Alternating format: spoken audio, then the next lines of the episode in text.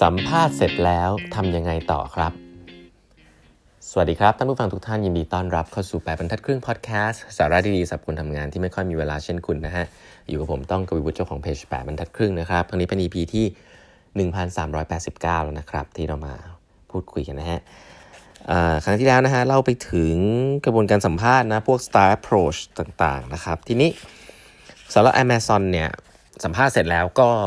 เขาบอกอย่างนี้เลยนะฮะว่าจบสัมภาษณ์แล้วเนี่ยคนส่วนใหญ่จะลืมที่ตัวเองสัมภาษณ์ว่าผลลัพธ์เป็นยังไงนะครับเพราะฉะนั้นแล้วเนี่ยถ้าคุณเป็นคนสัมภาษณ์เนี่ยเขาแนะนำเลยนะฮะว่าให้ set time เลยนะครับ 15 นาทีพอนะครับเขียนครับเขียนออกมาเลยว่า feedback เป็นยังไงบ้างนะครับก็คือให้ใช้เวลาตรงนั้นทันทีนะครับอันนี้คือ practice ที่ดีนะครับคืออย่าอย่าปล่อยให้มันผ่านไปเดี๋ยวจะลืมนะมันจะกว้างๆไป แล้วก็การ recommend นะฮะเขียนข้อมูลต่างๆ ให้เรียบร้อย แล้วก็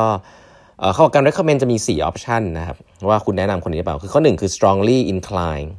to high ฮะข้อ 2 คือ inclined to high ข้อ 3 not inclined to high ข้อ 4 strongly not inclined to high ก็คือ ก็คือมี 4 อันนะครับ คือแนะนำมากๆนะแนะนำไม่แนะนำก็ไม่แนะนำมาก ๆ นะครับไม่มีออปชันสำหรับตรงกลางๆ ว่า โอเคเฉยๆ อะไรอย่างนี้นะครับ อันนี้คือเขาดีไซน์มาเป็น 4 นะครับ ไม่ใช่ 5 เพราะว่าบางทีคนคิดไม่ออกกลางๆ ก็เลยเอาตรงกลางอะไรเงี้ย เพราะฉะนั้น เขาก็ดีไซน์มาว่ามันจะต้องเลือกเลือกข้างนะครับว่าคุณจะจ้างหรือจะไม่จ้างนะครับ แล้วก็ที่สำคัญที่สุดนะครับ ที่จะหลีกเลี่ยง bias ที่จะเกิดขึ้นนะครับ คือ interviewer คนที่สัมภาษณ์แต่ละคนห้ามมาคุยกันเด็ดขาดนะห้ามมาคุยกันเด็ดขาด ห้ามขอความเห็นซึ่งกันและกันเป็นความเห็นของคนคนนั้นคนเดียวนะครับอ่าอันนี้คือทุกคนต้องเขียนความเห็นของตัวเองก่อนนะครับ ทีนี้ถัดไปก็จะเป็นเขาเรียกว่า debrief meeting นะครับ ก็ เป็นมีติ้งที่คนที่ไปสัมภาษณ์หลาย ๆ คนเนี่ยห้าหกคนมานั่งมานั่งคุยกันนะครับแต่ก่อนที่จะคุยเนี่ยเขาบอกว่ามีติ้งนี้เป็นมีติ้งที่คนที่ lead เนี่ยไม่ใช่ hiring manager หรือว่า HR นะฮะไม่ใช่ไม่ใช่คนที่เป็นหัวหน้างงานที่จะเอาคนคนนั้นเข้ามาหรือ HR นะเพราะมันอาจจะมี bias คนที่ lead เนี่ยคือ bar raiser ครับอ่า bar raiser เนี่ยเป็นคนที่ lead meeting ในการ debrief นะอันนี้คือสำคัญมากนะครับ แล้วก็ ส่วนใหญ่เนี่ยจะจัดภายใน2อสวันหลังจากที่สัมภาษณ์นะครับ ไม่ปล่อยทิ้งเวลานานนะครับ แล้วก็จะให้ทุกคนนะครับได้มีโอกาสในมีติ้งนะอย่างแรกเลยนะ ยังไม่ต้องคุยกันนะครับสไตล์ Amazon เลย ให้ทุกคนมีโอกาสอ่านฟีดแบ็กของคนอื่นนะครับอ่า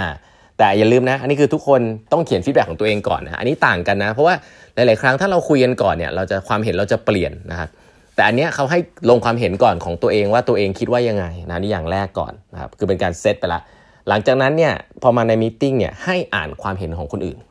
นะครับสามารถอ่านคนอื่นเผื่อมีตรงไหนที่ตกหล่นไป แล้วมีข้อมูลที่ยังไม่ได้รับครบถ้วนนะครับ แล้วก็จะถามว่าอ่ามีใครอยากจะเปลี่ยนโหวตของตัวเองไหมนะครับอันนี้คือสำคัญนะผมเล่าอีกทีนะว่ามันมันมันไม่เหมือนกันนะครับมันไม่เหมือนกันที่เรายังไม่ได้ยังไม่ได้ make decision ของตัวเองแล้วก็ไปฟังคนอื่น ให้คนอื่นมามี influence กับเรา อันนี้ไม่ดีนะครับ แต่ถ้าเรามี decision ของตัวเองแล้ว แล้วเราขึงไว้แล้วเนี่ยการ get input เพิ่มเติม แล้วก็ถามว่าอยากจะเปลี่ยนโหวตไหมเนี่ยอันนี้ดีกว่านะครับก็คือว่า input นั้นอาจจะไม่ได้มีผลหรือมีผลก็ได้นะครับก็จะไม่มี bias นะ bias ก็จะเหลือน้อย ที่จะแบบเขาเรียก group think อะคือคนมันเอียงไปทางหนึ่งเราก็ไปทางนั้นหมดอะไรเงี้ยนะครับแล้วก็ห้าคนอ่าสมมติสัมภาษณ์ 5 คนหรืออะไรอย่างเงี้ยนะครับก็สุดท้ายก็จะต้องอ โหวตกันนะครับโหวตกันว่าคุณจะยังไง ซึ่ง facilitate meeting นี้จะ facilitate โดย bar raiser อีกทีหนึ่งนะครับ ไม่ได้ไม่ได้ facilitate โดย hiring manager หรือ recruiter หรือ HR นะ bar raiser เนี่ยจะต้องโดนเทรนนะถามว่า bar raiser เกิดขึ้นได้ยังไงเขาบอก bar raiser คือใครก่อน ไม่ใช่คนจ้างมาข้างนอกนะฮะ bar raiser เนี่ยจริง ๆ แล้วต้องถูก train ด้วยโปรแกรมพิเศษนะครับ แล้วก็ เป็นพนักงานเนี่ยแหละนะฮะที่มีความสนใจและมีความสามารถที่จะสัมภาษณ์งาน แล้วก็ต้องมาสมัครโปรแกรมที่ว่า bar raiser นะครับ bar raiser เนี่ยไม่ได้เขาบอกว่าไม่ได้เงินเดือนเพิ่มเติมนะไม่ได้ได้เงินหรืออะไรเลยนะฮะไม่ได้ได้ merit หรืออะไรเพิ่มนะสิ่งที่ bar raiser ได้เนี่ยคือความความเท่ความภูมิใจเล็กน้อยนะฮะก็คือจะได้ไอคอนพิเศษนะครับอยู่ข้างๆกับ online company directory นะไอไอตัวนี้จริงๆแล้วผมว่าเป็นเครื่องมือที่ดีในโลกในโลกยุคนี้นะอะไรเวลาเราจะ search ว่าคนคนนี้มีอีเมลอะไรในองค์กรเราเนี่ย เรา search แล้วเราพบว่าอุ้ยคนคนนี้มีตำแหน่งพิเศษเลยก็จะเท่ดี เพราะฉะนั้นคนที่เป็น bar raiser เนี่ยก็จะได้ตำแหน่ง bar raiser อยู่ข้างๆนะเวลาคน search หาเวลาทำงานก็จะบอกโอ้คนนี้เป็น bar raiser ด้วยนะครับก็จะมีการ train กันพิเศษหน่อยนะฮะบาร์เรเซอร์เนี่ยจะถูกเทรนในเรื่องของเรียก Socratic Method นะก็คือการถามคำถามนะ critical thinking process ต่างๆนะครับแล้วก็ as a encourage ให้คนพูดคุยกันนะครับในห้องเพื่อที่จะตัดสินใจนะครับสุดท้ายแล้วเนี่ย การตัดสินใจเนี่ยก็จะเกิดขึ้นนะครับแต่ละคนให้ความเห็นปุ๊บเนี่ยไม่ได้เป็นการโหวตนะ hiring manager นะครับ hiring manager เนี่ยเป็นคนตัดสินใจด้วยนะครับว่าอะแล้วจะจ้างหรือไม่จ้างนะครับ ทีนี้สิ่งที่ bar raiser มีที่น่าสนใจคืออย่างนี้ครับ bar raiser เนี่ยมี veto power ฮะก็คือว่าถ้า bar raiser ไม่เอาก็คือไม่เอานะก็คือว่ามีสิทธิ์สูงกว่า hiring manager นะครับ อันนี้คือเป็นสิ่งที่น่าสนใจเขาบอกว่า จริง ๆ แล้วใน stat เนี่ยปกติที่เขาบอกที่เห็นมานะ4,000 interview ที่เห็นมาในรอบ 15 ปีเนี่ยเห็นว่ามีอยู่แค่ 3 เคสเท่านั้นเองที่เกิด veto power คือนั่นหมายความว่าปกติ bar raiser ก็ไม่ได้ปฏิเสธละฮะ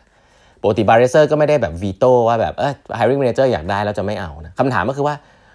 เอาแล้วนี้เราเราทำอะไรกันเยอะแยะอย่างนี้ไปเพื่ออะไรนะครับหลายๆคนจะมีคำถามนี้ถูกไหมว่าอ้าวโหถ้าในในในถ้า bar raiser สุดท้ายไม่ไม่ไม่ veto เลยมันก็ไม่มีประโยชน์สิ จะบอกว่าไอ้ process อย่างเนี้ยฮะที่น่าสนใจคือเป็น process ที่มันคือ psychology ครับว่าเมื่อไหร่มี bar raiser มา run meeting เนี่ยเราเป็นคน run อันนี้ไม่ใช่ hiring manager เนี่ย hiring manager และคนอื่นๆ จะต้องมีความเข้มข้นกับการรีวิวมากๆมากเลยครับ เพราะว่าไม่งั้นมันจะดูน่าดูดูไม่เก่งอะดูหน้าดูดูแบบว่าไม่เตรียมตัวสำหรับ Bar Raiser เองนะเพราะฉะนั้นการมี Bar Raiser อยู่ในห้องเนี่ยมันทำให้ hiring manager มี power น้อยลงนะครับแล้วก็ทำให้มีความตั้งใจในการมี critical thinking กับมันมากๆนะครับเพราะฉะนั้นแล้ว อันนี้คือประโยชน์ของ Bar Raiser นะครับแต่ Bar Raiser ไม่ได้เป็นคนตัดสินใจว่าจะเอาไม่เอานะ แต่มีมี veto power ถ้าเกิดว่า hiring manager บอกจะเอา Bar Raiser ก็ส่วนใหญ่ก็จะโอเคนะครับเพราะว่ามั่นใจว่า process เนี้ยโอเคแล้วนะครับอันนี้ก็เป็นหลักการหนึ่งซึ่งผมคิดว่าเออมันก็มันก็น่าน่าสนใจดีว่ามันเป็นกุศโลบายแหละเวลามีคนอื่น ที่แบบมีอำนาจมากกว่าตัวเองอยู่ในห้องตอนสัมภาษณ์เงี้ย hiring manager ก็จะต้องทำงานตัวเองให้ดีนะไม่ใช่แบบว่า เฮ้ยรีบๆเอาเข้ามาก่อนเอาเข้ามาก่อนฉันรีบอะไรเงี้ยอันนี้เจอบ่อยในหลายๆองค์กรครับก็ Bar Raiser ก็จะบอกว่าเฮ้ยถ้าคุณรีบขนาดนั้นแล้วคนไม่เก่งคุณจะเอาเข้ามาทำไมใช่ไหมก็อันนี้ก็เป็นสิ่งที่ทำให้ไม่เกิดเหตุการณ์ที่ hiring manager เนี่ยเอาคนแบบรีบๆเอาเข้ามาอะไรแบบนี้นะครับ ซึ่งเขาบอกว่าหลาย ๆ ครั้งเนี่ยถ้าคุณให้ hiring manager เป็นคนหัวโตเนี่ยสิ่งที่จะเกิดขึ้น hiring manager เนี่ยจะพยายามเซลล์คนนี้ให้กับทุก ๆ คน อันนี้คือ process ที่ไม่ดีนะเพราะว่าก็ hiring manager มี bias แล้วก็มีเขาเรียกว่าอะไรอะ conflict of interest อยู่แล้วว่าอยากจะได้คนคนนี้ที่สัมภาษณ์มา ก็จะแบบพยายามเซลล์ทุกคน แต่ว่า meeting ที่มี Bar Raiser เป็นคน facilitate เนี่ย hiring manager พูดอะไรไม่ได้นะครับ ก็คือได้แค่ออกความเห็นของตัวเอง แล้วก็ฟังความเห็นของคนอื่นนะครับ และสุดท้ายก็ให้ให้ hiring manager เลือกแหละนะ แค่จะบอกว่าเป็นอย่างนั้น แต่ว่าการที่มี Bar Raiser อยู่ด้วยก็ทำให้คำให้ hiring manager หรือว่าตัวเองไม่ได้มีอำนาจเยอะขนาดนั้น ก็ทำให้กระบวนการนี้มันมีคุณภาพมากขึ้นนะครับอะก็เล่าให้ฟังแบบนี้ครับว่า มีกลุ่มคนนี้อยู่นะครับแล้วก็ practice เนี้ยหลาย ๆ คนที่ลาออกจากอเมซอนไปตั้งบริษัทเนี่ยก็ practice นี้ไปช่วยแล้วเขาบอกว่าก็ทำให้การคัดเลือกคนเนี่ยมันเข้มข้นมากขึ้นนะครับอย่างที่ผมบอกนะบริษัทเทคที่อเมริกาเนี่ยแล้วก็เมืองไทยหลายที่เนี่ยเขาก็เริ่มใช้คำนี้คือเรียก high slow fire fast นะคนไม่ดีรีบเอาออกเลยนะครับเพราะมันมีผลกับ performance ของทีมนะฮะส่วนคนที่จะเอาเข้ามาเนี่ยใจเย็นๆไม่ต้องรีบนะไม่ต้องรีบตามงานนะเวลางานเยอะเนี่ยให้รีบเอาคนเข้ามาเอาใครก็ได้เนี่ยอันนี้ไม่ได้เลยนะ เมื่อก่อนโอเค ถ้าเป็นสาย operation มากๆนะเข้ามาทำตาม process แต่ถ้าเป็นงานเทคงานอะไรที่มันจะต้องปรับเปลี่ยนตลอดเวลาตามสถานการณ์เนี่ยคุณต้องการคนที่มีความสามารถที่พร้อมจะปรับเปลี่ยนจริงๆนะครับเพราะนั้นเอาใครเลยเข้ามาไม่ได้นะครับโอเค วันนี้เวลาหมดแล้วนะฮะฝากกด subscribe แบบทัดครึ่ง podcast แบบทัดครึ่ง YouTube ด้วยนะฮะแล้วเราพบกันใหม่ในวันพรุ่งนี้นะครับ สวัสดีครับ